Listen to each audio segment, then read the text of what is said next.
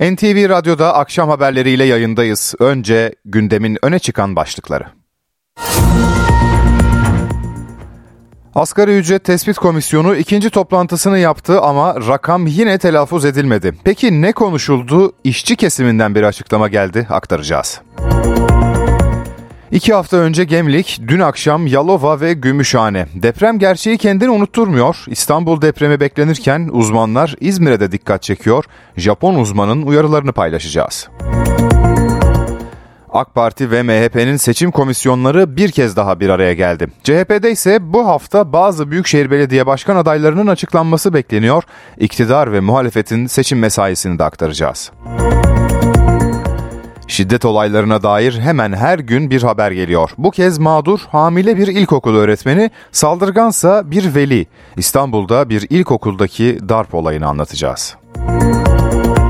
Sporun en çok konuştuğu başlıksa Galatasaray'ın Avrupa Ligi'ndeki rakibi. Kuradan Sparta Prag çıktı. İlk maç 15 Şubat'ta. Bu eşleşmeyle ilgili yorumları da alacağız. Gündemden birkaç başlık böyle. Ben Egeberk Kiraz, NTV Radyo'da akşam haberleri başlıyor.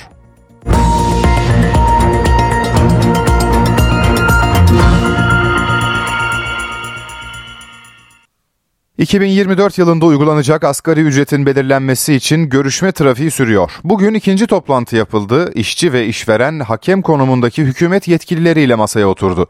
Tespit komisyonu ekonomik veri ve raporları değerlendirdi. Hangi sonuca varıldı? Bir sonraki toplantı ne zaman gerçekleşecek? Ankara'dan Sibel Can yanıtlayacak. İlk toplantıda olduğu gibi ikinci toplantıda da adres Çalışma ve Sosyal Güvenlik Bakanlığı'ydı. Burada heyetler bir araya geldi. Toplantı yaklaşık iki saat sürdü ve toplantının ardından Türk İş Genel Başkanı Ramazan Ağar açıklamalar yaptı. Aslında ilk toplantının ardından da açıklama yapan isim oydu. Bugünkü açıklamasında da benzer şeyler söyledi. Yine herhangi bir rakamın telaffuz edilmediğini söyledi. E, dört işçinin görüşlerine yer verildi dedi komisyonda. Geçim şartlarını kendi dillerinden dinlediler dedi söyledi. Görüşmeler süratle devam edecek. Mütabakatla bitirilmesini arzu ediyoruz ifadelerini kullandı. Aslında konuşmada öne çıkan başlıklardan biri de bu vurguydu. Mütabakatla bitmesi konusunda e, Türk İş'in bir arzusu olduğunu dile getirdim. Geçim şartları belli, asgari ücretlerin geçinemediği belli, kiralarını ödeyemedikleri belli dedi. Üçlü mütabakatla sonuca gideriz diye umuyoruz dedi. Yine üçüncü toplantı için tarih henüz netleşmedi ancak bu hafta içerisinde yapılacak olacak. Taraflar kendi aralarında konuştuktan sonra belirlenen günü de kamuoyuna duyuracaklar. Bugün masada aslında Hazine ve Maliye Bakanlığı ile Ticaret Bakanlığı temsilcilerinin ekonomik veri ve raporları vardı. Yine TÜİK ücret tespiti için göz önünde bulundurulması faydalı olan ekonomik göstergeleri masaya getirdi. Bu ekonomik verilerin ortaya konmasının ardından da işçi ve işveren tarafı zam pazarlığına başladı. Rakamlar yavaş yavaş artık konuşulmaya başlanacak asgari ücret tespit komisyonunda. Önümüzdeki toplantıda da daha somut konuşmaların olmasını bekliyoruz. Yine taraflar ilk toplantıda beklentilerini dile getirmişti. Çalışma ve Sosyal Güvenlik Bakanı'nın önemli mesajları vardı. Ee, Çalışma ve Sosyal Güvenlik Bakanı Vedat Işıkhan yine çalışanları enflasyona ezdirmeyeceğiz mesajını yinelemişti. Türk İş Genel Başkan Yardımcısı Ramazan Ağar da çalışanların geçim şartları göz önünde bulundurulmalı dedi bu rakam belirlenirken ve TİS Genel Başkanı Özgür Burak Akkol'dan da çalışma arkadaşlarımız ve işletmelerimiz için sürdürülebilir ve dengeli bir rakam vurgusu yapmıştı. E, masada Türk İş'ten 5, TİSK'ten 5 ve hükümet tarafından 5 kişilik e, temsilciler var. Bu heyet bu hafta içerisinde tekrar bir araya gelecek ve asgari ücreti 2024 yılının asgari ücretini belirlemek üzere müzakerelere devam edecek. Yine hükümet kanadı açıklamıştım. E, bu sene için 2024 yılı için tek zam mesajı vermişti. Dolayısıyla asgari ücret tespit komisyonda 2024 yılı için tek zammı belirlemek üzere toplanacak ve biz de süreci takip edeceğiz. Ankara'dan Sibel Can'ın notlarını dinledik. Dün akşam yaşanan iki sarsıntı nedeniyle yeni haftayı deprem korkusuyla karşıladık. Önce Yalova'dan 4,1 sonra Gümüşhane'den 4,3 büyüklüğünde deprem haberleri gelmişti. Her sarsıntı sonrası olduğu gibi yine akıllarda İstanbul'un Büyük Marmara depremine ne kadar hazır olduğu sorusu da var. Türkiye'de yaşayan Japon bilim insanı Yoshinori Moriwaki İstanbul depremiyle ilgili uyarılarda bulundu. Ayrıca İzmir'e de dikkat çekti. Kuzey Anadolu fay hattı İstanbul için tabii ki bekliyor. Ama Türkiye'nin her yerde deprem olabilir diye söylüyor ve insanlar artık ne zaman, nerede, ne kadar büyük deprem bekliyor olacak mı diye sormasın. Yani artık geliyor.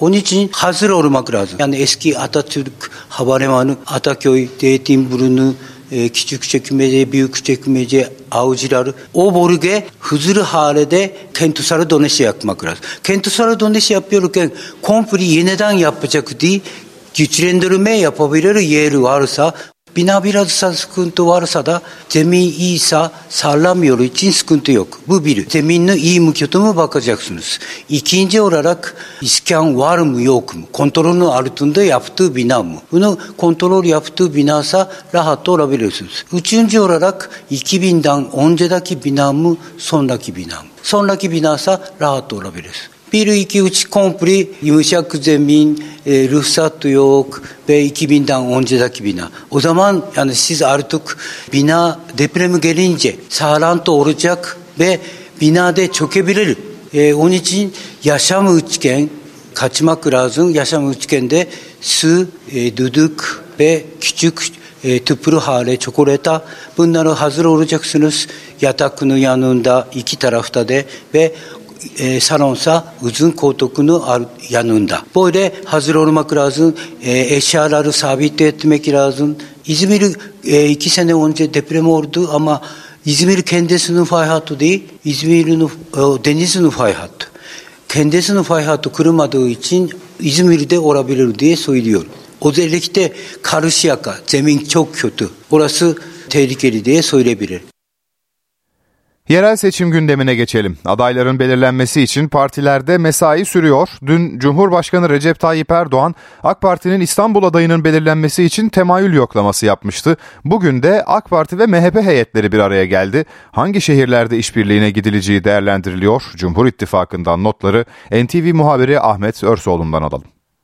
AK Parti ve MHP arasındaki komisyon görüşmeleri devam ediyor. Bugün 12. komisyon toplantısı yapıldı iki partinin 30 büyük şehirde ittifak yapmasına artık kesin gözüyle bakılıyor. Onlardan bazı şehirler Mersin, Manisa, Muğla MHP'ye bırakılması e, beklentiler arasında AK Parti bu üç büyük şehir belediyesinde MHP'yi destekleyebilir.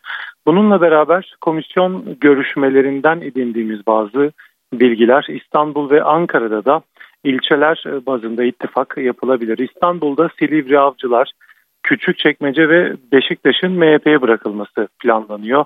Ankara'da zaten MHP'nin elinde olan Etimeskut, Polatlı ve Gölbaşı'nın yanı sıra Elmadağ ve Kalecik'te de MHP adayı desteklenebilir. Yine ittifak görüşmelerinde CHP'nin elindeki Kırşehir, Burdur, Bilecik, Artvin, Ardahan, Çanakkale, Kırklareli, Edirne, Bolu ve Sinop'la DEM Partisi'nin kazanabileceği şehirlerde de ortak aday çıkartılması yönünde bir çalışma var.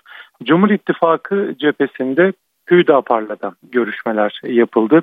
AK Parti'nin Hüdapar'la yaptığı son görüşmede bazı il, ilçe ve belde meclis üyeliklerinde e, Hüdapar'a 20 kontenjan ayrılması yönünde bazı çalışmalar yapıldı. Diyarbakır özelinde de ilçeler bazında Hüdapar'la ittifak e, çalışması yapılabilir. Yine AK Parti'nin Büyük Birlik Partisi ile toplantıları devam ediyor ancak o toplantılarda henüz kesinlik kazanmış bir e, çalışma yok, şehir yok. Cumhurbaşkanı Recep Tayyip Erdoğan dün İstanbul'daydı, temayül yoklaması yaptı. Belki de e, yerel seçimler için en fazla merak edilen nokta AK Parti İstanbul'da Büyükşehir'de kimi aday gösterecek? Murat Kurum eski Çevre Şehircilik ve İklim Değişikliği Bakanı ismi geçiyor İstanbul için ve uzun süredir İstanbul'da e, çalışma yapıyor. İçişleri Bakanı Ali Yerlikaya'nın isminin geçtiğini hatırlatalım. Yine AK Parti'nin İstanbul'da mevcut ilçe belediye başkanı Fatih Belediye Başkanı Mehmet Ergün Turan ve Üsküdar Belediye Başkanı Hilmi Türkmen'in de isimlerinin geçtiğini hatırlatalım. Ancak hiçbir isim net değil. Cumhurbaşkanı Recep Tayyip Erdoğan dün yaptığı temayül yoklamasına bizzat katıldı. Milletvekilleri il ilçe yöneticilerinden 3 isim istedi. O isimlere bakacak ve seçilebilir aday formülü üzerinden gidilecek. Erdoğan'ın Aralık ayına kadar, Aralık ayının sonuna kadar İstanbul başta olmak üzere pek çok ilin ve ilçenin adaylarını kesinleştirmesini ve Ocak ayı sonunda kamuoyuna seçim beyannamesiyle duyurmasını bekliyoruz. Ahmet Örsoğlu'nun notlarını dinledik. Muhalefet cephesiyle devam edelim. CHP'de isim belirleme çalışmaları, İyi Parti'de ise istifa tartışması yaşanıyor. Ankara'ya bir bağlantımız olacak. Telefon hattımızda NTV muhabiri Özgür Akbaş var. Özgür merhaba. CHP ile başlayalım. Bu hafta hangi şehir için adayların duyurulmasını bekliyoruz? Cumhuriyet Halk Partisi'nde tüm dikkatler yerel seçimlere çevrilmiş durumda. Aday belirleme sürecinde tabii e, oldukça yoğun bir çalışma yürütülüyor. E, üst üste Merkez Yönetim Kurulu toplantıları, üst üste parti meclisi toplantıları e, bu süreçte yapılacak öyle gözüküyor. Çarşamba günü MYK, Perşembe günü de parti meclisinin toplanması e, hedefleniyor. Bu hafta yine önemli şehirlerin açıklanması bekleniyor. Hangi şehirler bunlar? Aydın, Eskişehir, Adana, Mersin gibi büyük şehirlerde e, adayların netleştirilmesi bekleniyor ama sadece tabii e, bu büyük şehirler değil pek çok ilçenin de e, adaylıklarının e, açıklanması bekleniyor. Bu hafta yapılacak Merkez Yönetim Kurulu ve ardından parti meclisi toplantılarının sonrasında bu adayların e, netleştirmesi, kamuoyuyla paylaşılması bekleniyor. Geçen hafta önemli bir toplantı gerçekleştirmişti Cumhuriyet Halk Partisi. Önce yine MYK'yı toplamıştı CHP Genel Başkanı Özgür Özel. Sonrasında parti meclisinde 5 e, önemli şehrin adayları açıklanmıştı. İstanbul'da Ekrem İmamoğlu, Ankara'da Mansur Yavaş'ın ismi zaten bekleniyordu. O iki isim açıklandı. CHP'nin Bursa'da 2019 yılında Millet İttifakı'nın adayı olan ancak seçimi 47 bin oyla kaybeden Mustafa Bozbey yeniden aday olarak gösterildi, yarışa dahil edildi e, ve Tanju Özcan Bolu'da yeniden Tanju Özcan Cumhuriyet Halk Partisi'nin e, adayı oldu. Balıkesir'de de Ahmet Akın aday gösterildi. 2019 yılında İyi Parti ile bu yönde bir çekişme vardı CHP ile İyi Parti arasında. Ahmet Akın ismi çok ön plandaydı ama başka bir isim, İyi Parti'den bir isim e, İsmail Ok aday olarak gösterilmişti ve kazanılamamıştı. Bu kez Ahmet Akın aday gösterildi. Şimdi gözler Aydın, Eskişehir, Adana ve Mersin ve Hatay illerinde e, bu e, büyük şehirlerde kimler aday olarak gösterilecek? Bu merak ediliyor. Özellikle Aydın'da Özlem Çerçioğlu devam edecek yoksa Özlem Çerçioğlu İzmir'e mi kaydırılacak? Bu soruda yanıt aranıyordu ama büyük ihtimalle Aydın'da yine Özlem Çerçioğlu olacak ve diğer büyük şehirlerde de yine mevcut belediye başkanlarıyla yola devam edecek gibi gözüküyor. Özellikle Adana'da bir operasyon söz konusu ve oraya giden CHP'nin genel başkan yardımcıları var. Burhanettin Bulut orada ve yine e, bugün yaptığı bir açıklamada e, Zeynel e, Adana Büyükşehir Belediye Başkanı ile mevcut başkanla e, devam edeceğini e, açıkladı. Bu sırada tabii 58 ilde ön seçim olacak. Cumhuriyet Halk Partisi'nde örgüt örgütlere bu yönde bir yetki verilmişti. Ön seçim yetkisi ve 58 il Adıyaman, Afyon, Ağrı, Bilecik, Bingöl, Bitlis gibi, Çanakkale gibi, Edirne gibi illerde, Elazığ gibi illerde örgüt bir ön seçim gerçekleştirecek. Bir de tabii merak edilen bir konu var. Halkların Eşitlik ve Demokrasi Partisi ile yerel seçimlerde nasıl bir işbirliğine gidilecek? CHP Genel Başkanı Özgür Özel ziyarette bulundu. O ziyarette olumlu mesajlar geldi her iki taraftan da ve sonrasında e, e, DEM Partisi parti meclisini topladı. 10 maddeden oluşan bir yerel seçim yol haritası ile ilgili bir yazılı açıklama e, ortaya koydular. Ve o açıklamada Türkiye'nin batısında diğer partilerle müzakereye açık olduğu vurgulandı. Bu anlamda özellikle İstanbul'da, İzmir'de, Balıkesir'de, Adana ve Mersin'de DEM Partisi'nin desteği önemli görüyor Cumhuriyet Halk Partisi. Ama DEM Partisi'nde özellikle İstanbul'da Esenyurt ve Sultan Gazi ilçelerini istediği yönde bilgiler var. Tabii bu gerçekleşir mi? Bunu önümüzdeki günlerde göreceğiz ama e, iki siyasi partinin de bir ortak çalışma ekibi kurması da gündeme gelebilir önümüzdeki günlerde. Özgür İyi Parti'de ise istifalardan sonra bir açıklama geldi. Ne söylendi o açıklamada?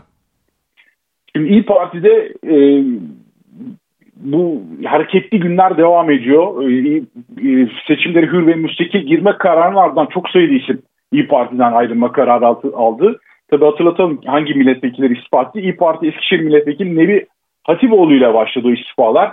Sonrasında AK Parti'ye geçmişti Nebi Hatipoğlu. E, sonrasında Ayşe Sibel Yanık Ömeroğlu e, özellikle CHP ile işbirliği yapılmaması nedeniyle istifa kararı almıştı. Ankara Milletvekili Adnan Beker, İstanbul Milletvekili Salim Ensarioğlu e, ve bağımsız olarak meclise çalışmalara devam eder, eden bu isimler. Bunun yanı sıra Sakarya Milletvekili Ümit Dikbayır da bağımsız olarak mecliste e, yer aldı, e, istifa etti o da. Ama bir nokta var ki o da oldukça önemli. İstanbul Büyükşehir Belediye Meclisi İyi Parti Grup Başkanı Vekili e, İbrahim Özkan ve 5 meclis üyesi partilerinden istifa ettiklerini açıkladılar. İşte bu istifaların arka arkaya gelmesinin ardından bugün İyi Parti Sözcüsü Kürşat Zorlu önemli bir açıklamada bulundu. Bu bir operasyon dedi. Partimize yönelik planlı bir saldırının olduğunu ifade etmek istiyorum dedi Kürşat Zorlu. Bize yeni üye katılımlar da oldu. Kayda değer bir kaybımızın olmadığını ifade etmek isterim. Spekülasyonlara izin verilmemesi gerekiyor dedi İyi Parti Sözcüsü Zorlu partimize yönelik planlı bir saldırı olduğunu ifade etmek istiyorum cümlesi oldukça önemliydi. Altı çizilen çizilmesi gereken bir nokta ve bunu bir operasyon olarak e, nitelendiriyor Kürşat Zorlu. E, bundan sonra başka istifalar olacak mı? Nasıl bir süreç aralanacak? Bunu hep beraber göreceğiz.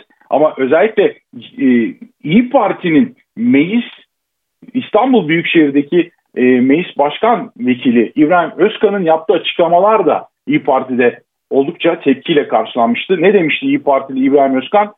Artık İyi Parti'de değil istifa etti. CHP ile arka kapı diplomasisi yapıyorduk. İstanbul'da kazanılacak yerde 3 ilçe belediyesi, 25 büyükşehir belediye meclis üyesi ve CHP'li ilçe belediyelerinde birer başkan yardımcılığı verilmesi konusunda temaslarımız sürüyordu dedi, demişti. İşte bu da tepkiyle karşılanmıştı İyi Parti'de.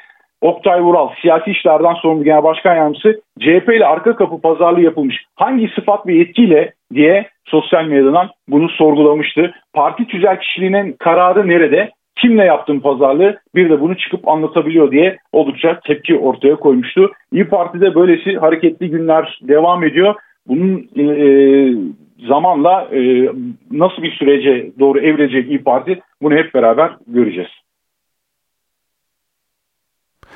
Ankara'dan Özgür Akbaş'ın notlarını dinledik.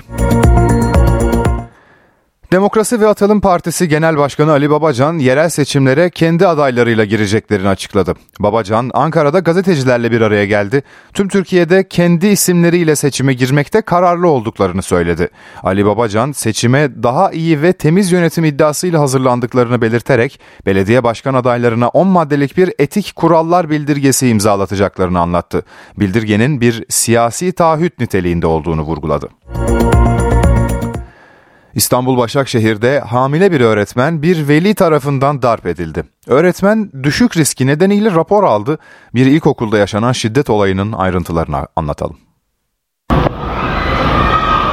Çocuğunu sınıfa kadar götürmek istedi. İzin verilmeyince koşarak okula girdi. 3 aylık hamile öğretmeni darp etti. O anlar güvenlik kameralarına yansıdı. Olay 13 Aralık'ta İstanbul Başakşehir'deki ilkokulda yaşandı. Bir baba çocuğunu sınıfına kadar bırakmak istedi. Ancak Milli Eğitim Bakanlığı yönetmenine aykırı olan bu durum nedeniyle güvenlik görevlilerince engellendi. Kendisini sınıfa öğretmenin almak istemediğini iddia eden veli koşarak okula girdi, sınıftaki öğretmene hakaret edip saldırdı. Saldırgan kendisini durdurmak isteyen güvenlik görevlisinin de burnunu kırdı. Baygınlık geçiren 3 aylık hamile Esin Çabuk düşük riski nedeniyle hastaneye kaldırıldı. Saldırgan hakkında suç duyurusunda bulunuldu. Polisleri gördüm. Öğretmenler toplanmıştı. Öğretmen korkusundan dışarı çıkamadı. Sınıfa girme yasak çünkü verilere girme diyorlar. O da dinlememiş galiba o yüzden e, tartışma çıkmış. Hamile öğretmenin darp edildiği okulun önündeyiz. Bu okulun velileri eğitimde şiddetin, öğretmene şiddetin her geçen gün arttığını söylüyor ve denetimlerin sıklaştırılmasını istiyorlar. Benim çocuğum da burada okuyor mesela. Adam geliyor kapıdan girdiği gibi içeri giriyor. E benim çocuğum bunu gördüğü zaman otomatik ben mesela e, sıkıntı yaşıyor. Yani korkuyabilir strese olabilir. Çocuklar açısından psikolojisi etkileniyor. Benim yeğenim var mesela okulda ne oluyorsa gelip söylüyor. Hele ki bu yaşlardaki çocuklar akıllarında her şeyi alıyorlar. Okullarda bir tık önlem arttırılmalı. Sürekli böyle olaylar, şiddetler öğretmenlere karşı falan sürekli yaşanıyor. Hiç kimse onaylamaz bu bayanlara karşı özellikle şiddeti. Soruşturma kapsamında gözaltına alınan saldırgan veli adli kontrol şartıyla serbest bırakıldı. Ankara gücü Çaykur Rizespor maçının sonunda hakem Halil Umut Meler'e yumruklu saldırıyla ilgili adli tıp raporu tamamlandı. Rapor hakemin nasıl yaralandığını ortaya koyuyor. Hatırlatalım davanın ilk duruşması 9 Ocak'ta görülecek.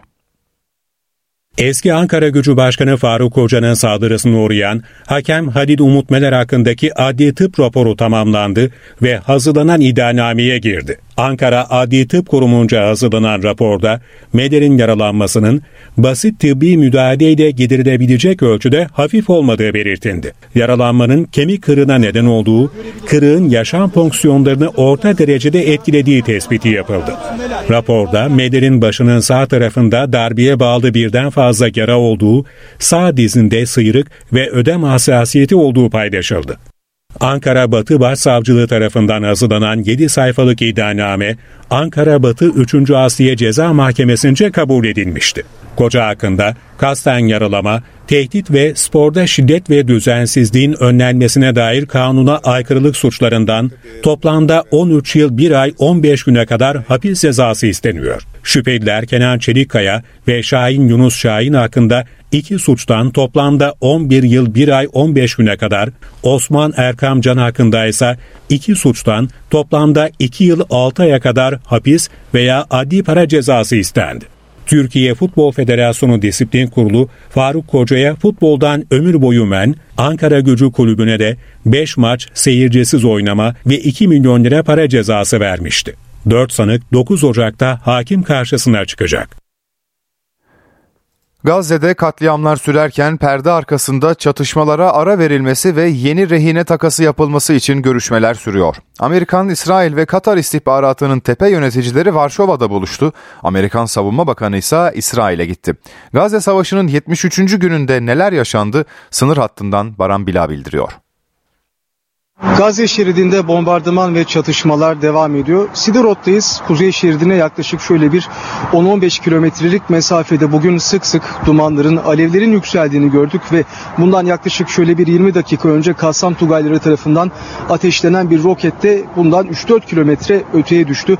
Sınır hattında tansiyon yüksek ve günlerdir, haftalardır tablo değişmiyor, can kayıpları artıyor. Şimdi en çok merak edilen soru bir ateşkes olacak mı veya esir değişimi, rehine takası saldırısı olacak mı? Bununla ilgili İsrail hükümeti pek de sıcak bakan bir tavra sahip değildi en son ateşkesten beri. Fakat 3 rehinenin yanlışlıkla İsrail ateşi sonucu öldürülmesinin ardından bu tavır biraz daha değişmiş gibi. Benjamin Netanyahu hükümetinin ve kabinenin üzerindeki baskı giderek artıyor. Protestolar düzenleniyor. Yürüyüşler, gösteriler düzenleniyor Tel Aviv'de ve İsrail'in farklı şehirlerinde. Şimdi bu sürecin ardından bir toplantı bilgisi geldi. Mossad'dan üst düzey yetkililerin, Mossad direktörünün ve Katarlı arabulucuların Norveç'te bir araya geldi ve olası bir rehine takası ve bir ateşkesi görüştükleri ifade edildi. Toplantının içeriğiyle ilgili tam olarak ayrıntılar paylaşılmadı. Yine de Netanyahu ve savaş kabinesinden isimler çok da sıcak bakan e, açıklamalar yapmıyorlar. Netanyahu şu ifadeleri kullanıyor. Rehineleri geri getirecek en önemli unsur sahada kuracağımız askeri baskıdır diyor. Dışişleri Bakanı Eli Cohen de ateşkese çok yanaşmadığını ifade etti ve bu sadece Hamas için bir kazanım olur ifadelerini kullandı. Ancak yine de görüşmelerin başlaması en azından ara bulucu olarak nitelendirilebilen Katar'la görüşmelerin başlaması bir nevi aslında yeşil ışık yakıldığına da bir işaret olabilir. Sağdaki durumu bir kez daha özetleyelim. Aslında çok fazla her iki taraf adına da bir kazanım yoktu geçtiğimiz günlerde cephede birlikler adına e, söz etmek gerekirse. Ancak e, önemli bir açıklama geldi bugün İsrail Savunma Bakanlığı'ndan. Han Yunus'taki Han Yunus güneyde çatışmaların en yoğun olduğu bölge ciddi bir nüfus yoğunluğu var. Bu bölgede merkezi bir noktada bir meydanı ele geçirdik dediler. Hamas'a ait üst düzey isimlere ait ofislerin, evlerin ve tünellerin bir bölge olduğu belirtiliyor. Ayrıca Hamas'ın mali kaynaklarına da bu yönde bir baskın yaptık. Çok sayıda paraya el koyduk şeklinde bir açıklama yaptı İDF yani İsrail Savunma Bakanlığı İsrail Komuta Merkezi. Çatışmalar devam ediyor. Hamas'tan da sık sık açıklamalar geliyor. E, helikopterleri, tankları düşürdüğünü belirtiyorlar. Bununla ilgili sosyal medya açıklamaları yapıyorlar. Ve Daniel Hagari ordu sözcüsünden bir açıklama geldi. Daniel Hagari sivil kayıpların yaşanmaması için azami hassasiyeti gösteriyoruz şeklinde bir konuşma yaptı. Çeşitli görüntüler paylaştı. O görüntülerde İsrail kuvvetlerinin sivil e, unsurlar tespit edildikten sonra bombardımandan vazgeçtiği görülüyor. Fakat Fakat belirli bölgelerde siviller hedef olmaya devam ediyor. Siviller vurulmaya devam ediyor. Can kayıpları da artıyor. Örneğin hemen son 24 saat içerisinde meydana gelen olayları aktaralım. Şifa Hastanesi şu an pek çok hastane zaten abluka altında. Şifa Hastanesi'nde pek çok sivilin yaşamını yitirdiği belirtiliyor. Kuzeyde bizim bulunduğumuz noktaya yakın e, Cebaliye kamplarının olduğu yerlerde de 90 ila 100 arası sivilin yaşamını bombardıman sonucu yitirdiği bize ulaşan bilgiler arasında. Refah bölgesi artık kaçacak, saklanacak. Daha güneyde bir yer yok. Sınır kapısı ancak Refah'ta da bombardımanlar aralıksız sürüyor. Ve tüm bunlar tabi Gazze sakinlerinin çok güç koşullar altında hayata tutunmaya çalışmasına neden oluyor. Zaman zaman yardımlar ulaşıyor. İlk defa Refah dışında başka bir sınır kapısından güneyden yardım geldiği konuşuldu. Ancak e, bazı bilgilere göre bu sadece 24 tırlık bir konvoydu. E, hemen malzemeler tükendi. Yiyeceğe, içeceğe, gıda malzemelerine ısınmak için kullanılabilecek malzemeler olan ihtiyaç oldukça büyük ve kısıtlı imkanlar var. Bir başka sorun her yer enkaz altında. O enkazlarda yakınlarını arayanlar var. Fakat yeterli iş makinesi yok. Gazze'deki durumu bu şekilde özetleyebiliriz. Kuzey sınırı da gergin. 7 Ekim'den bu yana e, Lübnan sınırında e, İsrail birlikleriyle Hizbullah arasında çatışmalar yaşanıyor. Son olarak yapılan açıklamada çeşitli hava unsurlarının, e, dronların veya insansız hava araçlarının Hizbullah'a ait imha edildiği belirtildi. İsrail ordusundan e, Hizbullah'ın roketli saldırıları oluyor veya İsrail Hava Kuvvetleri çeşitli operasyonlar yapıyor. Son açıklamalardan birinde de 80 bin İsrail'inin farklı noktalara sevk edildiği 7 Ekim'den beri vurgulanmıştı ve Hizbullah seslendi. Hizbullah yönelik bir açıklama yaptı daha doğrusu. İsrail Savunma Bakanlığı Lübnan eğer yeni bir çatışma yaşanırsa bu durumdan çok olumsuz etkilenir hatta yok olur şeklinde bir ifade kullanıldı. Batı Şeria'da bir parantez açmak lazım. Sık sık gösteriler düzenleniyor, protestolar düzenleniyor. Tutuklanan veya gözaltına alınan Filistinler oluyor. Tüm bölgede tansiyon oldukça yüksek ve kapsamlı bir ateşkes olmadığı müddetçe bu durumun kolay kolay değişmesini öngörmüyoruz. NTV ekibinden Baran Bila Gazze sınırından aktardı. Türk vatandaşlarının uzun süredir yaşadığı Schengen vizesi sorununun çözümü için Avrupa Birliği ile görüşmeler sürüyor. Diplomatik kaynaklar bazı öncelikli grupların belirlendiğini ve gelecek yıl sürecin hızlanmasını beklediklerini aktardı. Söz konusu öncelikli gruplar öğrenciler, akademisyenler, iş insanları, sanatçılar ve gazeteciler. Somali Cumhurbaşkanı'nın oğlunun İstanbul'da karıştığı ölümlü kaza Türkiye gündeminde önemli bir başlık olmayı sürdürüyor. Hem kazayla ilgili yeni görüntüler ortaya çıktı hem de adli tıp raporu tamamlandı. Kim kusurlu rapor ne diyor haberimizde aktaralım. Somali Cumhurbaşkanı'nın oğlu ölümüne neden olduğu motokurye Yunus Emre Göçer'in sinyal vermeden frene bastığını kaza sırasında da kasksız olduğunu iddia etmişti. Kazaya ilişkin adli tıp incelemesi tamamlandı. Hazırlanan raporda şüpheli Şeyh Mahmud'un asli kusurlu, motokurye Göçer'in ise tali kusurlu olduğu belirtildi. Kaza anına ait yeni görüntüler de ortaya çıktı. Görüntülerde Muhammed Şeyh Mahmud'un kullandığı otomobil yavaşlayıp dönüş yaptığı sırada Göçer'in kullandığı motosiklete arkadan çarpıyor. Göçer yola savrulurken kaskı da çarpmanın etkisiyle başından çıkıyor. Soruşturma dosyasına eklenen görüntü raporunda Göçer'in dördüncü şerit içerisinden dönüş yapmaya çalıştığı arka fren lambasının da yandığı belirtildi. Görüntü dökümlerini incelediğimizde herhangi bir şerit ihlalinin olmadığını, aynı şeritte olduğumuzu, net bir şekilde kazanın oluşunu, kimin fren yapıp yapmadığını görebiliyoruz. Avrasya Tüneli çıkışında Yeni Kapı'da meydana gelen kazada Şüpheli Mahmud'un kullandığı aracın arka fren lambalarının da kaza sırasında anlık olarak yandığının görüldüğü rapora yansıdı. Şikayetleri zaten devam ettiriyoruz. Haklı olduğumuzu zaten biliyorduk baştan beri. Devletin büyüktür diyorum. Kazada asli kusurlu bulunan Somali Cumhurbaşkanı'nın oğlu yakalama kararı çıkmadan önce Türkiye'den ayrılmıştı. Yeni görüntüler üzerine ise Göçer'in eşi Özdür Göçer savcılığa ek ifade verdi. Adli Tıp Kurumu'ndan da kazayla ilgili ek rapor bekleniyor. Haber turuyla devam edelim. Adana Büyükşehir Belediyesi'ne rüşvet soruşturması kapsamında operasyon düzenlendi. Aralarında belediye personelinin de olduğu çok sayıda kişi gözaltına alındı. Belediye binasında arama yapıldı. Zanlıların emniyetteki sorgusu sürüyor. Belediye Başkanı Zeydan Karalar'dan kanuna aykırı bir şey asla yapmadık açıklaması geldi. 1 Eylül'de başlayan kira uyuşmazlık uygulaması kapsamında bugüne kadar ara buluculara 76 bin başvuru oldu. Bu başvurulardan 32 bini anlaşmayla sonuçlandı. Adalet Bakanı Yılmaz Tunç, 3,5 ayda 70 bin dava açılması muhtemelken dava sayısının 13 binde kaldığına dikkat çekerek uygulamanın yargı yükünü hafiflettiğini belirtti. Eski eşinin iş yerlerini kurşunlattığı suçlamasıyla gözaltına alınan sosyal medya fenomeni Ece Ronay ve beraberindeki 5 kişi savcılık sorgusu için adliyeye sevk edildi. Şüphelilerin cep telefonları Siber Suçlarla Mücadele Şube Müdürlüğü'nde inceleniyor. Samsun'da bir okulun tavanındaki alçı sıva ders sırasında öğrencilerin üzerine düştü. 7 öğrenci hastanelik oldu, durumları ise iyi. Polis olayla ilgili inceleme başlattı.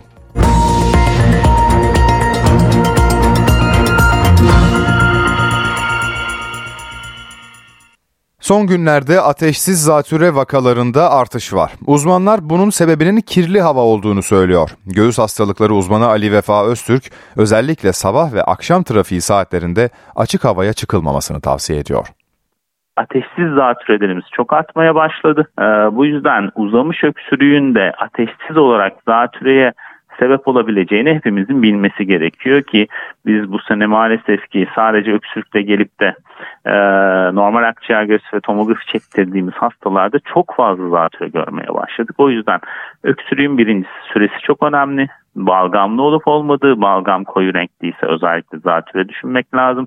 Kuru öksürüklerde de eğer yine 2 hafta 3 haftayı uzattıysa astım atakları veya astımın daha basit bir türü olan bronş aşırı duyarlılığının e, olup olmadığına bakmak gerek. Hava kirliliği, zatüre vakalarının artışında evet. bir etkisi var mıdır bunun? E, böyle bir şey olabilir mi? Evet, mutlaka vardır. Çünkü soluduğumuz havada ne kadar fazla kirletici olursa akciğerimizin savunma mekanizması o kadar zayıflar. Bu sigara için de geçerli ve bu kirli hava için de geçerli. Hava kirliliği havanın içindeki akciğere zararlı olan maddelerin artması demektir.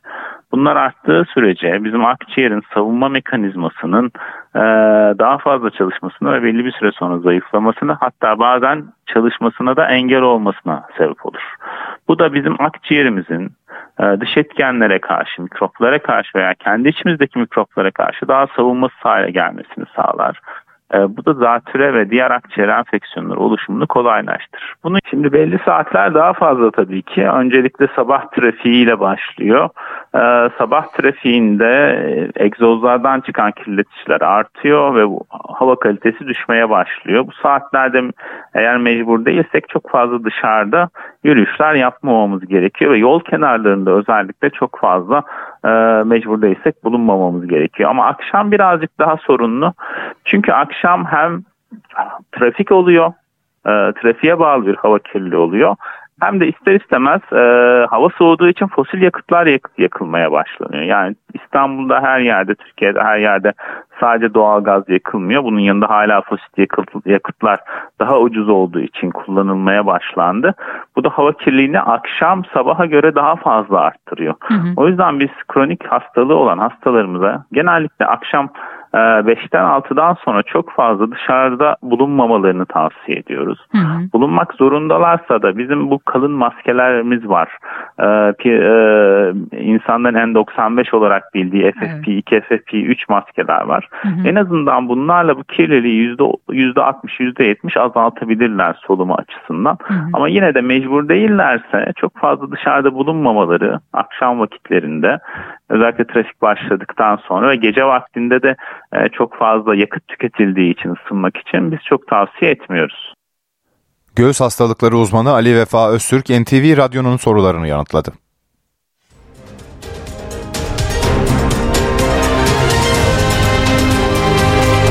NTV Radyo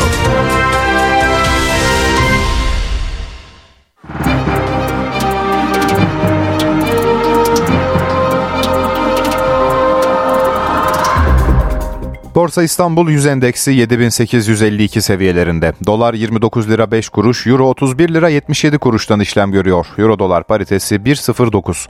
Ons altın 2023 dolarda, gram altın 1889 liradan, çeyrek altın 3204 liradan satılıyor. Brent petrolün varil fiyatı 78 dolar.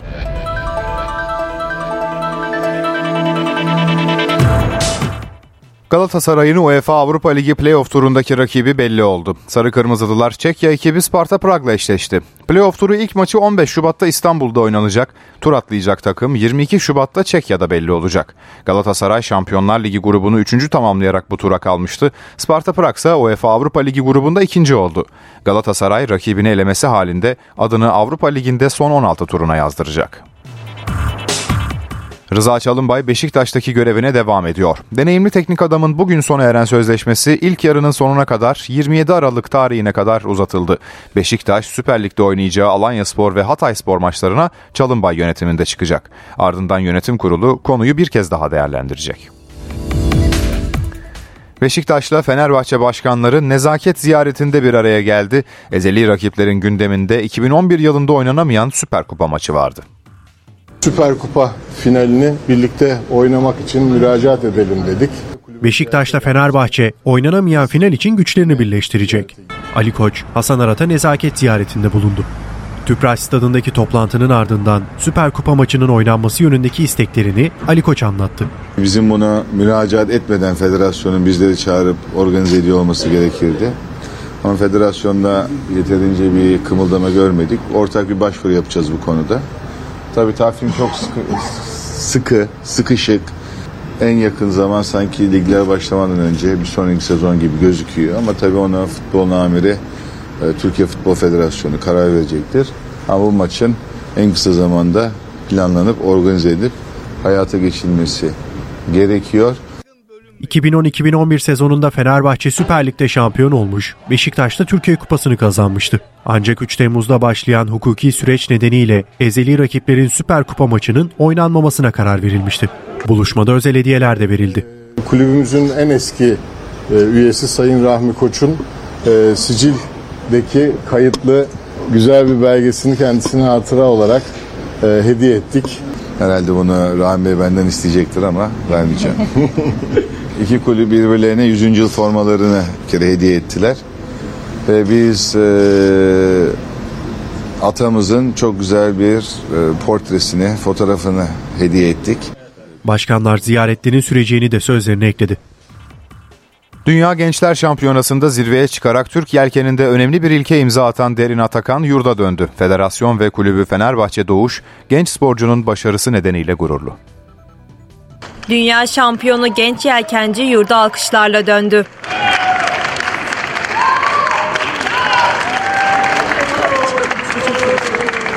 Formula Kite sınıfında zirveye çıkan Derin Atakan altın madalyayla ilk açıklamasını NTV'ye yaptı. Çok mutluyum şu an. Annem, ailem, herkes burada olması için herkesten e, çok teşekkür ederim herkese. Brezilya'nın Buzios şehrinde Dünya Gençler Şampiyonası'nda rakiplerini geride bırakan 17 yaşındaki sporcu emeklerinin karşılığını aldığı için mutlu. Stresli ve güzel bir şekilde yani bütün yoğun bir haftaydı yani uzun geçti ve e, uzun bir çalışmanın ve bütün yorgunlukların arkasından güzel bir sonuç ve birincilik bence ülkeye çok güzel bir armağan edildi. Yelken Federasyonu Başkanı Özlem Akturak, Derin Atakan'ın geleceğin olimpiyat şampiyonlarından biri olduğunu söyledi. İleride olimpiyat şampiyonlarına baktığımızda hep buradan madalya alanlar e, olimpiyatlarda da derece alıyorlar. Bizler için dünyayı geride bırakmak çok önemli. Derin'in ayrıca bu başarısında e, bir olimpik sınıftaki ilk dünya şampiyonluğumuz. Bu açıdan da son derece önemli. Geleceğe ümitle bakmamızı sağlıyor. Çok mutluyuz, çok gururluyuz. 100. yıla yakışan bir başarı oldu. Genç sporcunun kulübü Fenerbahçe Doğuş da tarihi zaferin gururunu yaşıyor. Sarı lacivertlilerin yönetim kurulu üyesi Selma Altay Rodopman, sürdürülebilir başarı için sponsor desteğine dikkat çekti. Sporda başarı özellikle yelkende uzun soluklu bir süreç. Stratejik düşünme, yatırım e, ve doğru bir ekiple sporcuların bir araya gelmesiyle birlikte gerçekleşen bir sonuç. Bu plan ve projenin 2016 yılında Doğuş grubu tarafından sponsor olunmasıyla birlikte çok başka bir noktaya geldi. Bu düzenli sistemin getirdiği bir başarı. Sınıfında Türkiye'ye ilk dünya şampiyonluğunu kazandıran Derin Atakan'ın sıradaki hedefi Paris 2024'te olimpiyat programında ilk kez yer alacak Formula Kite'da Ay Yıldızı bayrağı dalgalandırmak. İstanbul'da trafik yoğunluğu %71 seviyelerinde. D100 Küçükçekmece Hacı Şerif yönü için orta şeritte araç arızası olduğu duyurusu var. Yaklaşık yarım saattir devam eden bu durumdan dolayı bir şerit trafiğe kapalı durumda ve trafik yoğunluğu yaşanıyor. Anadolu yakası için D100 karayolunda Bostancı Koz Yatağı ve Yeni Sahra Göztepe hattında iki istikametli yoğunluk devam ediyor ve ayrıca 15 Temmuz Şehitler Köprüsü için hem Anadolu hem de Avrupa'dan geçişlerdeki yoğunluk bu dakikalarda artıyor. Fatih Sultan Mehmet Köprüsü için Anadolu yakası yakasından geçişler akıcı ancak Avrupa yakasından geçişlerde yoğunluk e, bu dakikalarda giderek artmaya devam ediyor. Yolda olanlara güvenli yolculuklar.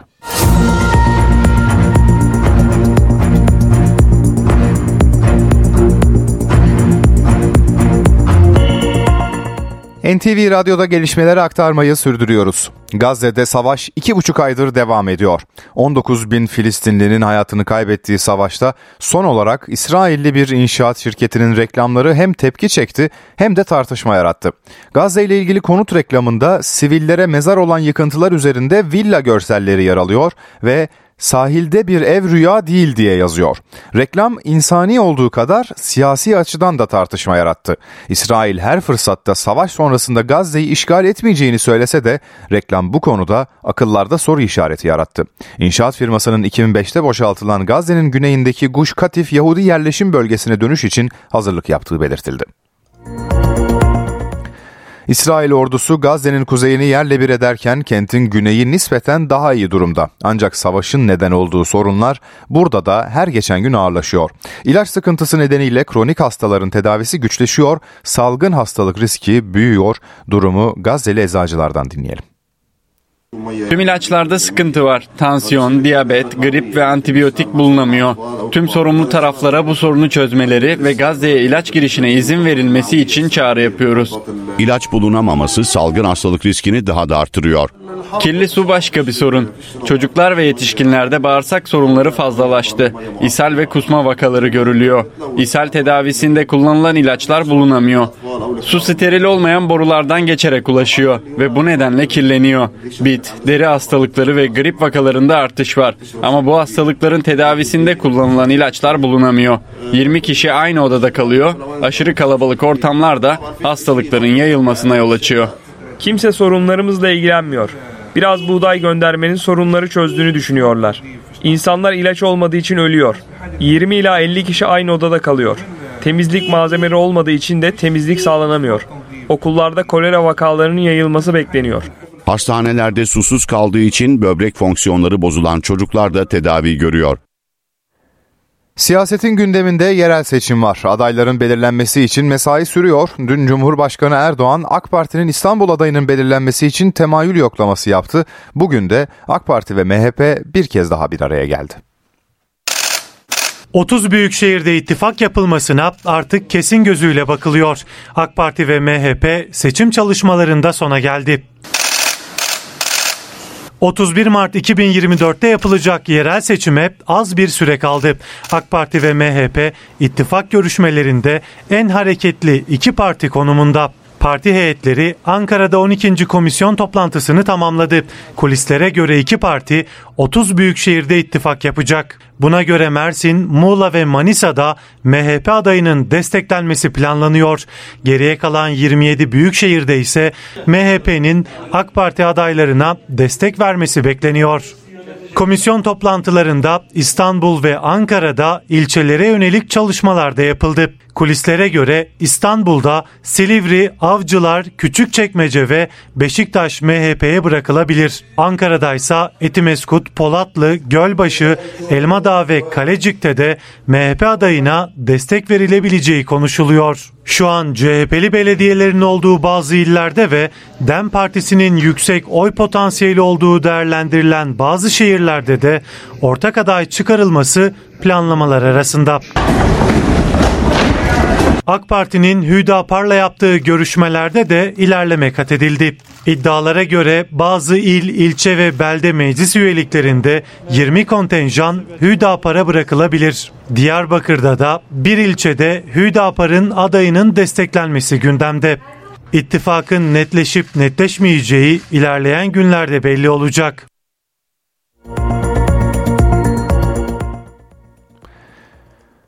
CHP'de gözler Adana, İzmir, Antalya gibi illerde adayın kim olacağında. İyi Parti'de ise istifa tartışmaları sürüyor. CHP ve İyi Parti'de yerel seçimler için aday belirleme süreci devam ediyor. CHP'de bu hafta Adana, Mersin, Aydın, Eskişehir ve Hatay Büyükşehir Belediye Başkan adaylarının açıklanması bekleniyor. İzmir ve Antalya adayları ise Ocak ortalarına kalabilir. İyi Parti'de ise istifalar sürüyor. Son olarak İstanbul Büyükşehir Belediyesi İyi Parti Grup Başkan Vekili İbrahim Özkan ve 5 üyeyle Diyarbakır İl Teşkilatı'ndan bazı üyeler istifa etti. Parti sözcüsü Kürşat Zorlu'ya göre partisine yönelik bir operasyon var. Çok ciddi bir manipülatif, bir e, bütünleşik, yer yer planlı bir saldırının olduğunu ifade etmek istiyorum. Diyarbakır örneğinden başlayayım. 11.179 e, kayıtlı üyemiz var idi. E, son bir haftada 525 e, üye istifası gerçekleşti sadece. Kayda değer bir kaybımızın olmadığını, kamuoyu bilgilendirmek açısından ifade etmek istiyorum. İyi Parti'deki istifalar İstanbul Büyükşehir Belediye Başkanı Ekrem İmamoğlu'nun da gündemindeydi. Eğer orada bir e, anlaşmazlık, bir kavga, bir gürültü varsa e, bundan üzüntü duyarım. Şu anda bende uyandırdığı tek his bu. Keşke olmasa, e, ke, keşke kendi içlerinde daha bütünlükçü bir e, yapıları olsa. İmamoğlu'na kendisine yönelik yapılan CHP eş başkanı yorumları da soruldu. Benim kulağım kötü sesleri hiç duymuyor. Asgari ücret tespit komisyonu ikinci kez toplandı. Bir buçuk saat süren toplantıda yine bir rakam gündeme gelmedi. Pazarlık süreci için gözler bir sonraki randevuda. Toplantı sonrası Türk İş Genel Başkan Yardımcısı Ramazan Ağar konuştu. Herhangi bir rakam telaffuz edilmedi. Şu anda bir sonuç yok.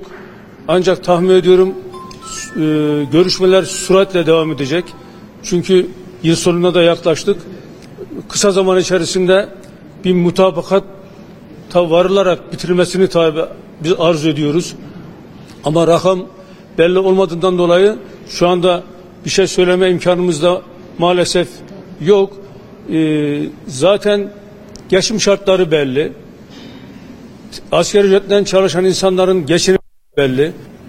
Bu tabakat olur mu olmaz mı demenin bir anlamı da yok. Çünkü bir rakam ortada yok.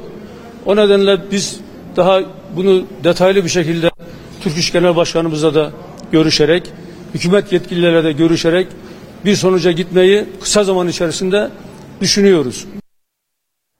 Kara para aklama ve vergi kaçırma suçlamasıyla tutuklanan Dilan Engin Polat çifti soruşturmasında Şampiyonlar Ligi olarak bilinen fotoğrafta yer alan fenomenlerle ilgili yeni bir gelişme yaşandı. Fotoğraftaki 13 şüpheli Mali Şube Polisi'ne ifade verecek. Mali Suçları Araştırma Kurulu Başkanlığı MASAK tarafından fotoğraf karesinde yer alan isimler hakkında savcılığa ivedi başlıklı bir rapor gönderildi. Savcılık da emniyetten şüphelilerin gözaltı işlemi uygulanmadan ifadelerinin alınmasını istedi. Fenomenlerin mal varlıklarına ilişkin bilgi ve belgeler belgeler de savcılığa gönderilecek. İstanbul Bahçeli Evler'de güpe gündüz bir döviz aracı soyuldu. Zanlılar aracı sıkıştırıp durmasını sağladı, sonra da camları kırıp paralarla kayıplara karıştı. İstanbul'da trafiğin en yoğun olduğu güzergahta hem de gündüz saatlerinde döviz bürosu çalışanını gasp ettiler. Soygun Bahçeli Evler Basın Ekspres yolunda yaşandı. Kuyumcu kentte 6 milyon lira değerinde dövizi bozduran İzzet Kaya yanındaki kişiyle birlikte yola çıktı. Dört zanlı onları adım adım takip ediyordu. Zanlıların içinde olduğu araç Basın Ekspres yan yolda İzzet Kaya'nın kullandığı otomobile çarparak bariyerlere sıkıştırdı. Zanlılardan biri elindeki silahla aracın camlarını kırdı. Diğer soyguncu ise içinde 6 milyon lira olan çantayı aldı. Kuyumcu kentte döviz bozdular. Alıp çıkarken yolda çevirmiş silahlı dört kişi silahları dayamış. Herhangi bir hareket ederseniz sizi vururum demişler. Hiçbir şey yapamamışlar. Almışlar çantayı kaçmışlar. Dört soyguncu geldikleri araçla olay yerinden kaçtı. Gasp edilen İzzet Kaya ve arkadaşı durumu polis ekiplerine bildirdi. Güvenlik güçleri zanlıları arıyor. Yolcu otobüslerinde yeni bir dönem başlıyor. Araç takip cihazı takmak zorunlu olacak. Peki sistem neye yarayacak? Şoförler ne diyor? Anlatalım. Otobüs kazalarını azaltmak için yeni bir sisteme geçiliyor. Taşıtların konum ve saat bilgileri 2 dakikada bir Ulaştırma Bakanlığı'na iletilecek. Böylece şehirler arası otobüsler anlık takip edilebilecek. Uygulama 1 Ocak'ta başlayacak. Ancak otobüsçüler sürenin uzatılmasını istiyor. 70 bin araca takılacak bu 15-20 günlük süre içinde bunların takılmasının mümkün olmadığını bakanlığa ifade ettik. Zorunluluğu kaldırmayalım fakat yaptırımları erteleyelim. Çünkü çok ağır yaptırımlar geliyor. Firmaların kapamasına kadar giden bir süreci yaşatacaklar. Takip cihazlarının Türkiye'deki yaklaşık 100 bin şehirler arası otobüste olması gerekiyor. Ancak şu ana kadar sadece 30 binine takıldı. Araçlarımızda takip cihazı var. Ee, bunlar ne işe yarıyor? Mesela araçların nerede olduklarını takip edebiliyoruz. Şoförlerimize ulaşmadan bilgisayar ekranlarından. Bu daha önceden mecburi değildi araçlarımıza. Ama biz tabii şirket olarak kendi tedbirimizi almıştık. Yolculuk esnasında en azından gecikme olmayacağı veyahut da herhangi bir kazanın bir gecikmenin olması durumunda yetkililerin bu olaydan haberdar olacağı, daha çabuk iletişime geçilebileceği düşünülmelidir. Hazırlık süresi nedeniyle otobüsçüler yaptırımların 2024'te değil 2025 yılında başlamasını istiyor. Mısır'da geçtiğimiz hafta seçim heyecanı vardı. Bugün sonuçlar açıklandı. Abdülfettah Sisi üçüncü kez Cumhurbaşkanı seçildi. Ülkede 10 Aralık'ta başlayan ve 3 gün süren Cumhurbaşkanlığı seçiminin sonuçları Mısır Ulusal Seçim Otoritesi tarafından açıklandı. Seçime katılımın, katılım oranının %66 olduğu ilan edildi. Mısır Cumhurbaşkanı Abdülfettah Sisi'nin oyların %89'unu alarak seçimi kazandığı bildirildi. Sisi 2013'te ülkenin demokratik yollardan seçilmiş ilk Cumhurbaşkanı Muhammed Mursi'nin devrildiği darbeyle iktidara gelmişti. İktidardaki 3. dönemine giren Sisi, 2014 ve 2018'de %97 gibi rekor oy oranlarıyla Cumhurbaşkanı seçilmişti. Sisi'nin görev süresi 2030'da sona erecek. Erzincan'da bir polisin kök hücre bağışı binlerce kilometre ötede bir çocuğa umut oldu. Polis Burak Güneş'in dokuları Portekiz'de lösemili bir çocukla uyumlu çıktı, ilik nakli gerçekleşti.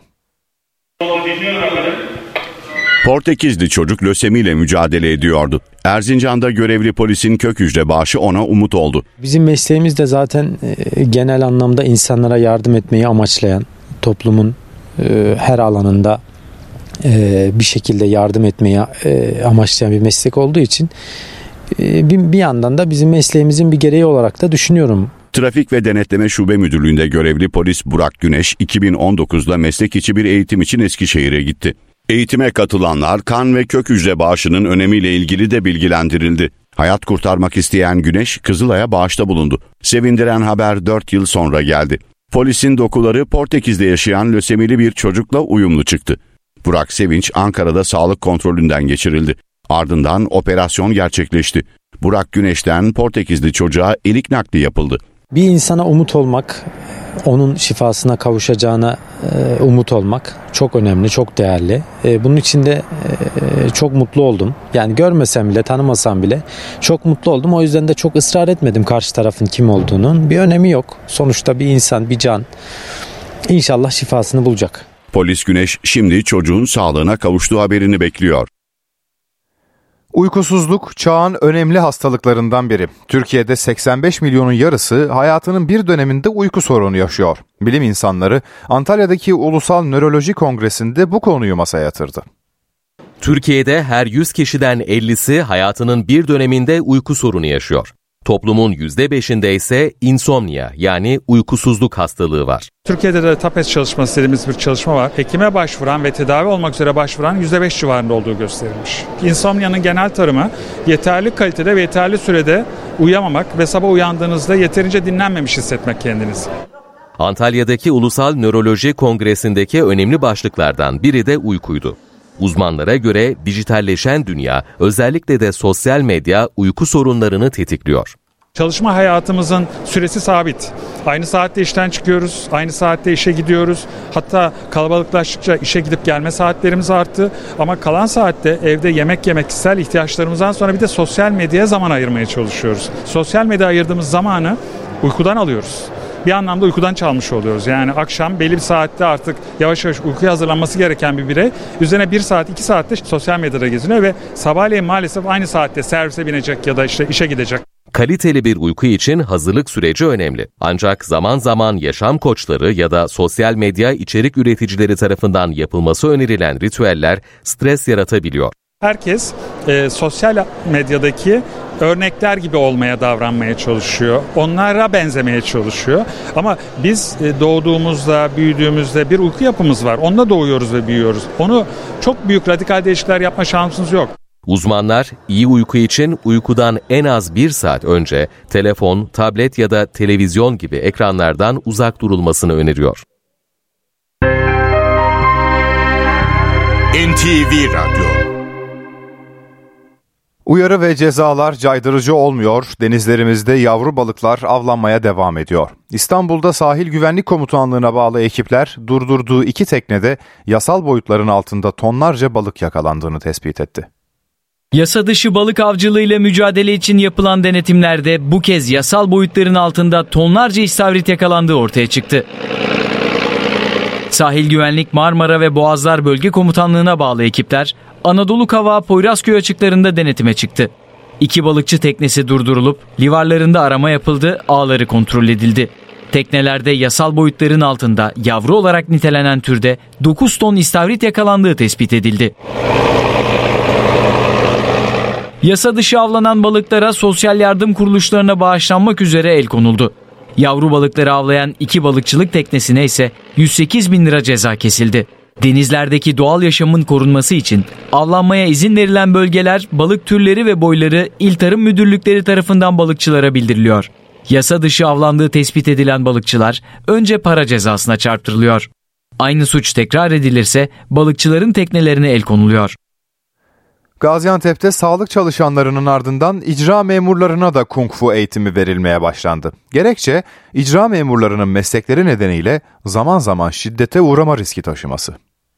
Yakın dövüş tekniklerini öğreniyor, kendilerini korumak için kung fu eğitimi alıyorlar. Caydırıcı ve genelde korkutucu, dikkati dağıtan bir tepki veriyor. Saldıracak tam, bıçak salacak. Dur! Ne gerek var? Yapma! Gaziantep'te daha önce sağlık çalışanlarına verilen kung fu eğitimi için icra memurlarından da talep geldi. Zaman zaman şiddete uğrama riskiyle karşılaşan memurlar, milli takım antrenörü Şehmus Çakmak'la bir araya getirildi. Aralarında kadınların da olduğu 20 personel kendilerini savunmayı öğreniyor. Zaman zaman zor durumda kaldıkları, mukavemete uğradıklarını gördüğümüz için e, aldığımız başvurular üzerine e, onlara darp izi bırakmadan kendilerini basit bir şekilde müdafaa edebilecekleri, eğlenceli ve sosyalleşebilecekleri bir eğitim düzenledik. Nefes ritmini asla kaybetmeyin. Isınma hareketleriyle başlayan antrenman teknik bilgilerle devam ediyor. Çok da güzel bir talep görüyor çünkü insanlarımız bizim felsefemizi sevdi. Aslında toplumdaki bu aşırı şiddet e, baskısının, buradaki öfke patlamasının biraz daha e, bastırılması, biraz daha anlaşılır hale, iletişim kurulabilir e, şekle gelmesi için çabalıyoruz biz. Kung fu eğitiminin diğer riskli meslek gruplarına da verilmesi amaçlanıyor. Cumhurbaşkanı Recep Tayyip Erdoğan, Macaristan Başbakanı Viktor Orban'la ortak basın toplantısında konuşuyor. Canlı yayınlıyoruz. Macaristan'ın gözlemci üye olduğu Türk Devletleri Teşkilatı'na katkılarından duyduğumuz memnuniyeti ifade etmek isterim. Ben de Macaristan Devleti'nin kuruluş günü kutlamaları ve Dünya Atletizm Şampiyonası etkinliklerinin bir bölümüne iştirak etmek üzere Ağustos ayında Budapeşte'yi ziyaret ettim. Üst düzey temas müsbet yansımaları şüphesizdir.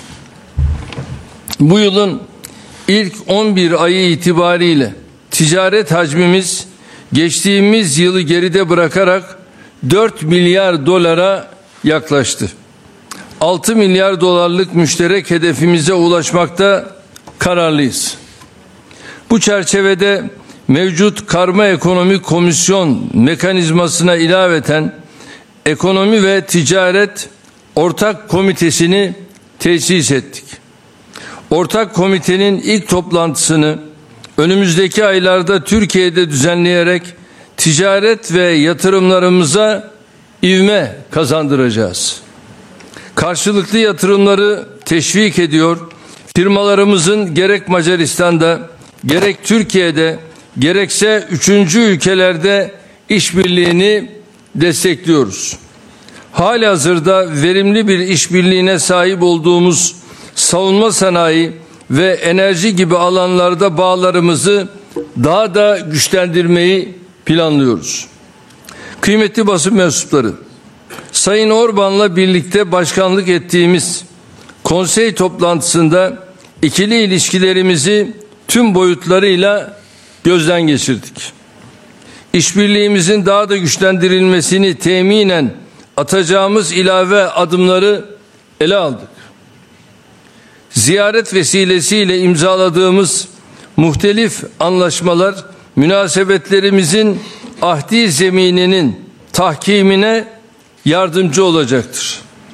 Sayın Orban'la biraz önce aktettiğimiz ortak siyasi bildiriyle stratejik ortaklık düzeyindeki ilişkilerimizi geliştirilmiş stratejik ortaklık seviyesine taşıdık. Bu aynı zamanda geleceğe yönelik vizyonumuzun da bir göstergesidir.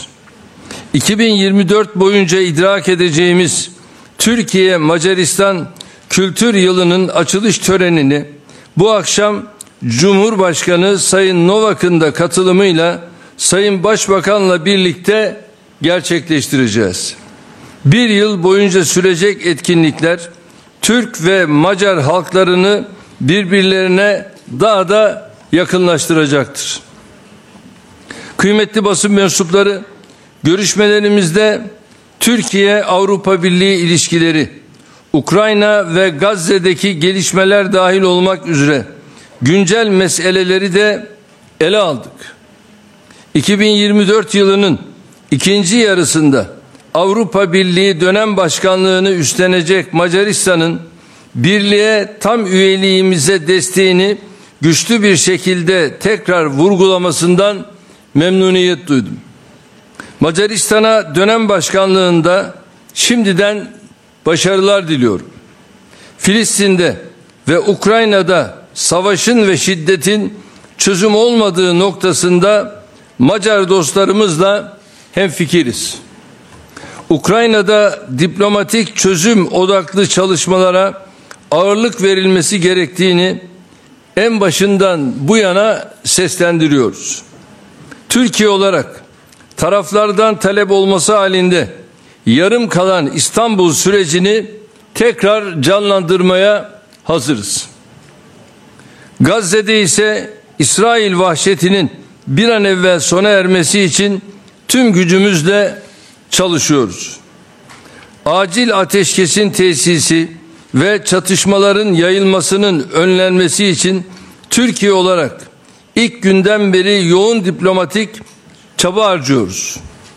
Son gelişmelerle birlikte 1967 sınırlarında bağımsız, egemen, toprak bütünlüğünü haiz Filistin devletinin tesisinin artık kaçınılmaz olduğunu bir kez daha gördük. Uluslararası toplumun İsrail'e doğru mesajların verilmesi ve yaşanan katliamın sona erdirilmesi noktasında asli bir sorumluluğu bulunuyor. Bu bağlamda dostumuz Macaristan'ın da gereken katkıyı sağlamaktan geri durmayacağına gönülden inanıyorum. Bu düşüncelerle Cumhurbaşkanı Sayın Novak ve Başbakan Sayın Orban başta olmak üzere tüm Macar dostlarımıza samimi misafirperverlikleri için tekrar teşekkür ediyorum. İstişarelerimizin ve aldığımız kararların hayırlara vesile olmasını diliyor. Hepinizi saygıyla selamlıyorum.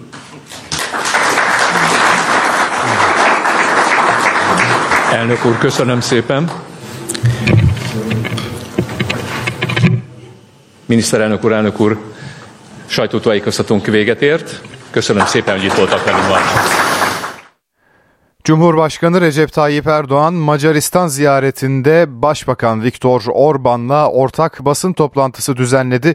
O toplantıdaki mesajlarını canlı olarak mikrofona taşıdık. Antalya'da oteller yeni yılı hazırlık yapıyor. Bu yıl özellikle Avrupa ve Rusya'dan yoğun bir talep var. Yeni yıl tatilinde otel doluluklarının %80'i aşması bekleniyor. Işıklandırmalar yapılıyor, yeni yıl dekorları asılıyor. Oteller yılbaşına hazırlanıyor. Yılın son günü bu yıl pazar gününe denk geliyor. Yani haftanın ilk günüyle beraber 3 günlük bir tatil imkanı doğdu. Bu durum otel rezervasyonlarına yansıdı. Yurt dışından gelen talebin de etkisiyle Antalya'da açık otellerde doluluk oranları %80'i aştı. Yurt dışından gelen misafirlerimizi e, kendi ülkelerindeki gibi hissettirmek için biz de bir takım e, dekor çalışmaları yap, yapıyoruz. Hem otelimizi daha güzel bir şekilde renklendirmiş oluyoruz. Çok az bir iç pazar misafirimiz var. 24 Aralık Katoliklerin 6 Ocak'ta Ortodoksların Noel Bayramı. Bu nedenle Antalya'ya hem Avrupa'dan hem de Rusya'dan yoğun bir ilgi var. Özellikle konser etkinliği planı olan otellerde doluluk oranlarının %100'ü bulması bekleniyor. Özellikle 15 Aralık'tan 15 e, Ocağı kadar ciddi bir yoğunluk yaşıyoruz. Biliyorsunuz bölgedeki otellerin birçoğu zaten kapandı. Ee, az miktarda bir oteller açık şu anda ve onlar da şu anda yurt dışından gelen turistlerimiz e, yeterince e, doldurabiliyor. Rezervasyonlarımıza çok az yerimiz kaldı bölgede. E, zaten görmüşsünüzdür her yer ışıl ışıl. Şimdiden e, ciddi bir yılbaşı süslemesi hazırlığı yapılıyor. İçerikleri ve geleneksel e, anları yaşatmamız gerekecek. Muğla'nın Bodrum ilçesinde de yeni yıl meydanlarda yapılacak konserler ve etkinliklerle kutlanacak.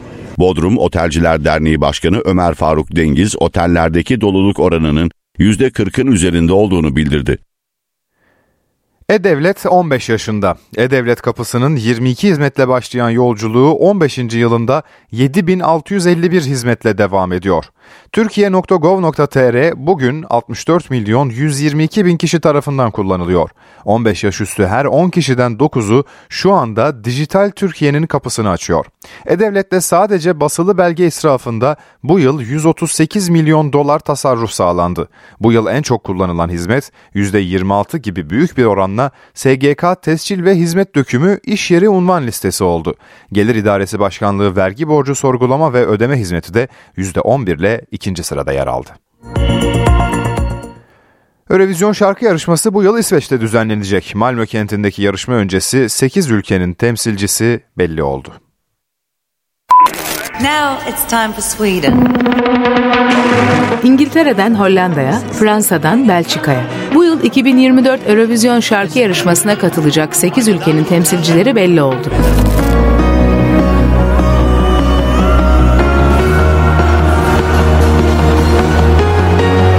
Ayında İsveç'in Malmö kentinde 68. kez düzenlenecek yarışmada İngiltere'yi Years and Years grubunun solisti Oli Alexander temsil edecek.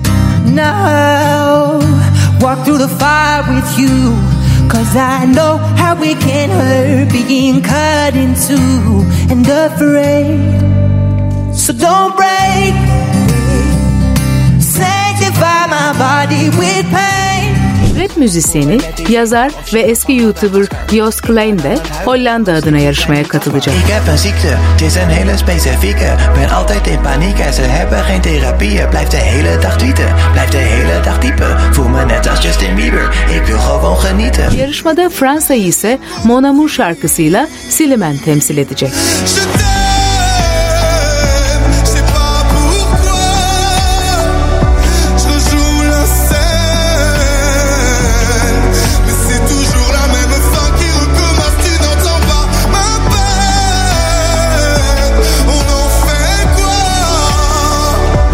Sahne adıyla tanınan Thomas Mustin ise yarışmada Belçika adına yarışacak.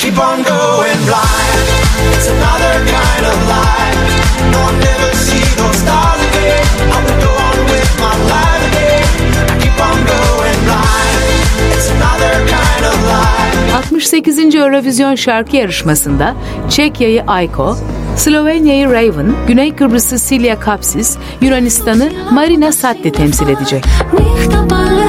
κύματα Πόνος κρυφός είναι πόνος μεγάλος Όλα αλλάζουν σε μια στιγμή Και περπατώ πάνω σε ρογμή Μη με αφήσεις καρδιά μου Yarışmanın iki yarı finali bu yıl 7 ve 9 Mayıs'ta. Finali ise 11 Mayıs 2024'te gerçekleşecek. Yarışma 1992 ve 2013 yıllarından sonra üçüncü kez Malmö kentinde yapılacak.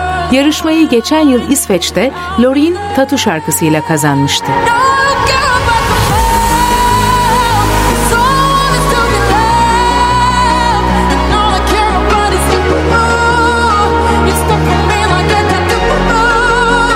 Türkiye, 2013 yılında puanlama sistemindeki haksızlığı gerekçe göstererek Eurovizyon'dan çekilmişti.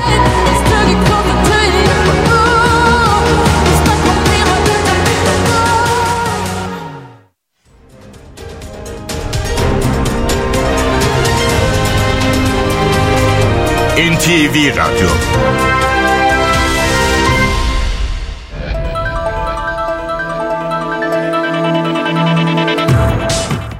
Galatasaray'ın UEFA Avrupa Ligi playoff turundaki rakibi belli oldu. Sarı Kırmızılılar Çekya ekibi Sparta Prag'la eşleşti. Playoff turu ilk maçı 15 Şubat'ta İstanbul'da oynanacak. Tur atlayacak takım 22 Şubat'ta Çekya'da belli olacak. Galatasaray Şampiyonlar Ligi grubunu 3. tamamlayarak bu tura kalmıştı. Sparta Prag ise UEFA Avrupa Ligi grubunda ikinci olmuştu. Galatasaray rakibin elemesi halinde adını Avrupa Ligi'nde son 16 turuna yazdıracak. Rıza Çalınbay Beşiktaş'taki görevine devam ediyor. Deneyimli teknik adamın bugün sona eren sözleşmesi ilk yarının sonuna 27 Aralık'a kadar uzatıldı. Beşiktaş Süper Lig'de oynayacağı Alanya Spor ve Hatay Spor maçlarına Çalınbay yönetiminde çıkacak. Ardından yönetim kurulu konuyu bir kez daha değerlendirecek. Ankara Gücü Teknik Direktörü Emre Belezoğlu hakeme yumruk atan eski başkanı Faruk Koca'nın yaşadığı süreci değerlendirdi.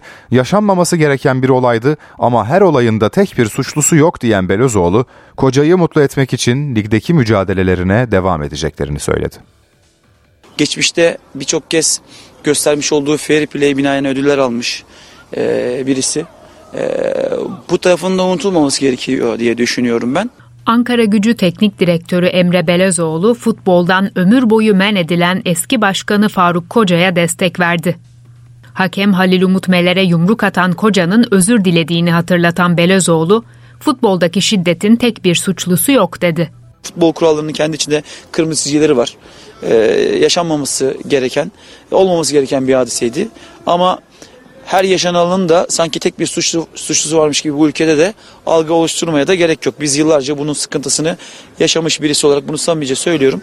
Başkent ekibinin teknik direktörü tutuklanan başkanlarına moral vermek için sahada mücadele edeceklerini söyledi. Ankara gücüne yıllarını vermiş, maddi manevi bu kadar destek vermiş ve bu e, görevinden dolayı da hayatının enerjisi olarak bu mesleği kabul etmiş birisinin bu süreci yaşaması kolay değil. Yapılabilecek şu an için bizim onu mutlu etmek, camiamızı mutlu etmek adına elimizden geldiğince her şeyi yapmaya çalışacağız sahanın içinde. Profesyonel Futbol Disiplin Kurulu Koca'ya futboldan ömür boyu men, Ankara Gücü Kulübü'ne de 5 maç seyircisiz oynama ve 2 milyon lira para cezası vermişti. Tutukluluğu süren Faruk Koca 9 Ocak'ta hakim karşısına çıkacak. Emre Belezoğlu yönetimindeki Ankara Gücü Trendyol Süper Lig'de sıradaki maçında Perşembe günü Hatay Spor'u konuk edecek. NTV Radyo'da haber ve hayat var. Hayat var.